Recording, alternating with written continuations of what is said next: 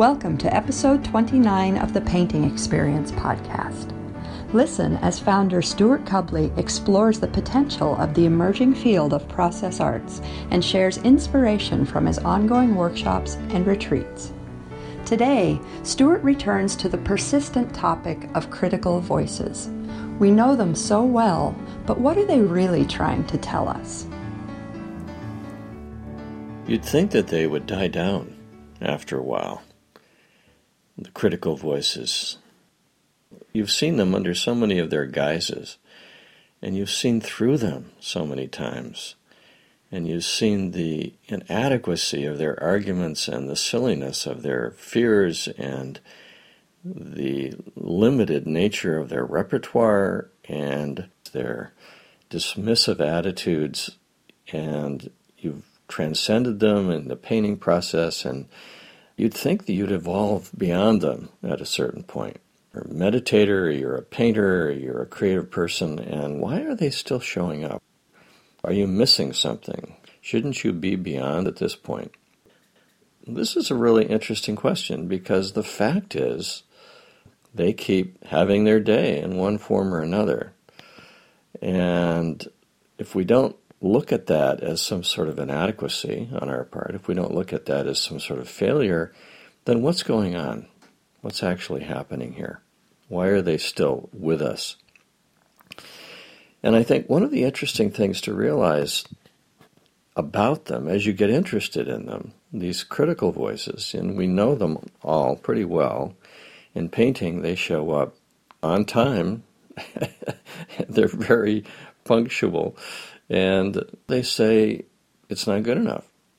It's trite. It's really silly. You don't have the skill to paint that. And it's definitely the wrong color anyway. And they're comparative and they're belittling because they compare you with other people and they tell you that you don't have it. The other people have it, you don't have it. There's a whole litany that they have. But the interesting thing about that litany is it's very, very limited. When you think about it, the vocabulary is pretty small because the intent is so small. And that may be the most interesting thing to realize about these critical voices is that the intent is just a one trick pony. It has one goal in mind, which is basically to undermine your creative action, to convince you that it's not worthy of you to go forward and that it's not worthwhile. It's dismissive, it's disheartening, it's disempowering, and it's disengaging. Recognizing that is very interesting because it's the same for everyone. We think this is an original voice. We think it's our voice, right? We we hear it, it shows up, we're painting along, and then I don't like that color. That's not what I wanted to paint, or you know, I think there's a face there, but I don't know how to paint a face. I can kind of see it, but I'm not going to bring it out. It, it's not it's not important to do that. And we take those so personally, like they're our voice. That's us speaking. But what's so interesting about it is that not only is the vocabulary incredibly limited because it keeps saying the same thing over and over in different guises, but it's the same for everybody. That's amazing when you think about it, because I see this as I'm working with people in the creative process. Everyone comes up against these voices, but it's the same voice. It's not even personal, it's not even individual. How could it be? It's the same words. I'm working with somebody and he tells me, oh, this painting is so trite. And then a moment later, I'm working with someone else and she says, this is such a cliche. And then I work with somebody else and they say, oh, this is just so superficial and, and stereotypical. This is amazing. It's the same voice for everybody, which then, of course, stimulates the question well, whose voice is it? If it's the same for everybody, it's not only is it limited in its vocabulary, but it's the same vocabulary for everybody. Whose voice is this, after all? That's a pretty big question. It's a big leap to ask that question. I mean, we take it so personally. We're so identified with those critical voices. We believe them to be ourselves. Now, when you look at the other side, the fact is these critical voices don't exist in a void. They exist in relationship. They are a response to the arising of the creative imagination.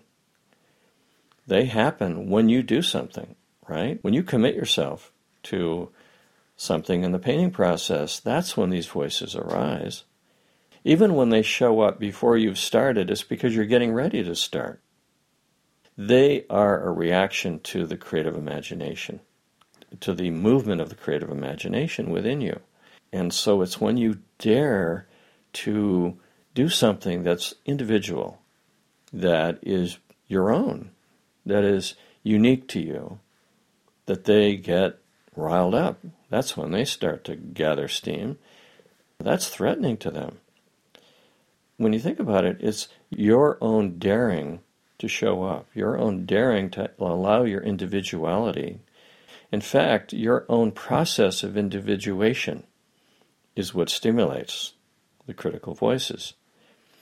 And that's powerful to see because then you realize there's a dance going on here that there is this process of individuation, right? There is this evolution of your own soul daring to take form, daring to come into form, daring to take on its own unique potential and to show up in the world and to be individual, not take on a stereotypic personality, transcending the fear of one's own individuality.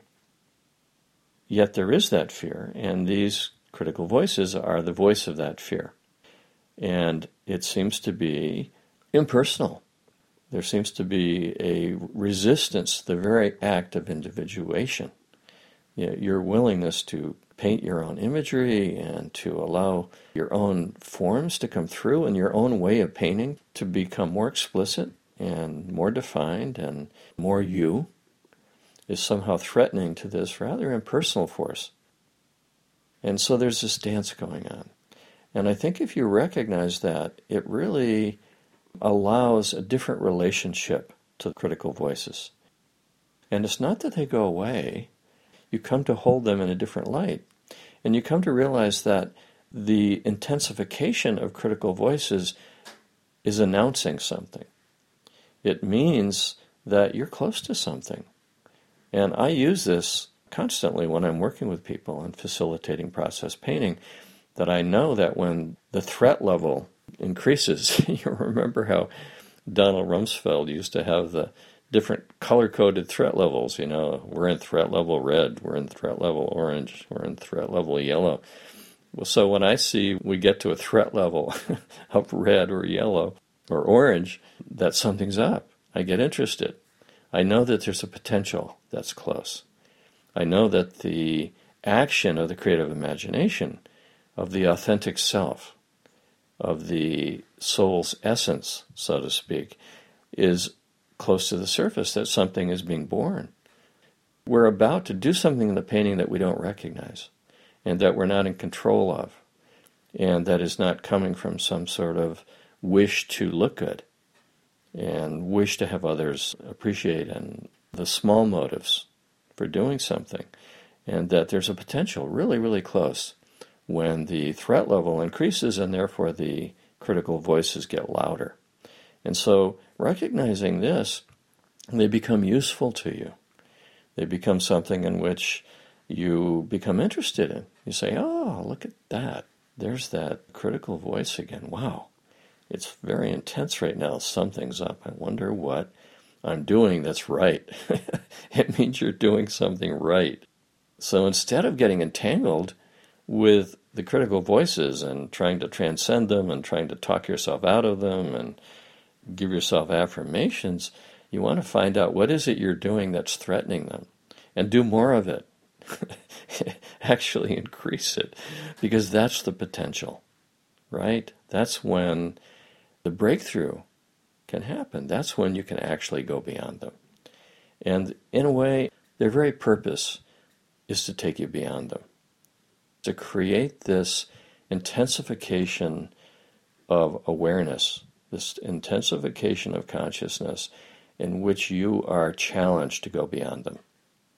The very arising of them is of benefit to you if you recognize it.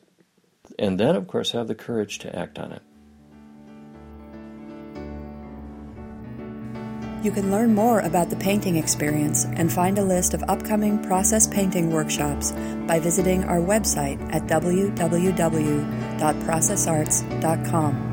If you enjoyed what you heard today, please share it with a friend. The theme music for this podcast comes from Stefan Jacob. We thank you for listening and hope you'll join us again soon.